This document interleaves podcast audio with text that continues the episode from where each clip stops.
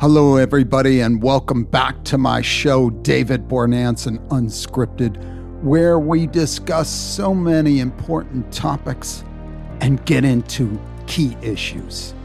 Today, we're going to talk about can't, the word can't. Where did the word can't come from? People always say, I can't do it. I'm not able to do it. I just don't want to do it.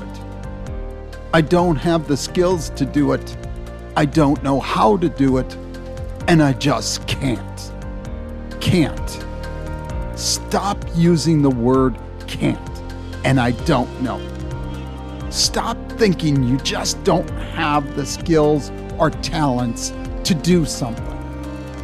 And the one thing that my dad and parents taught me was never say the word can't.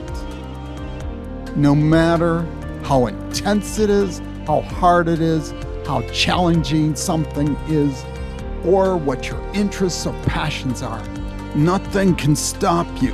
As we've seen in the past, success does not always include a college education or scholarships or going to the best schools in the country. Anyone can learn a new skill and or job. If you can focus all your energy and obtain the knowledge, you could accomplish anything and go beyond what's possible.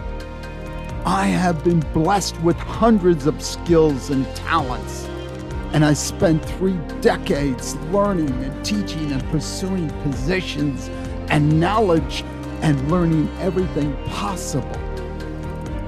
Always on the bleeding edge of technology and always searching for key answers. So don't ever say can't. No one can stop you from your dreams and goals. Do what others say they can't do. Do what others just won't do. And make a real difference in life.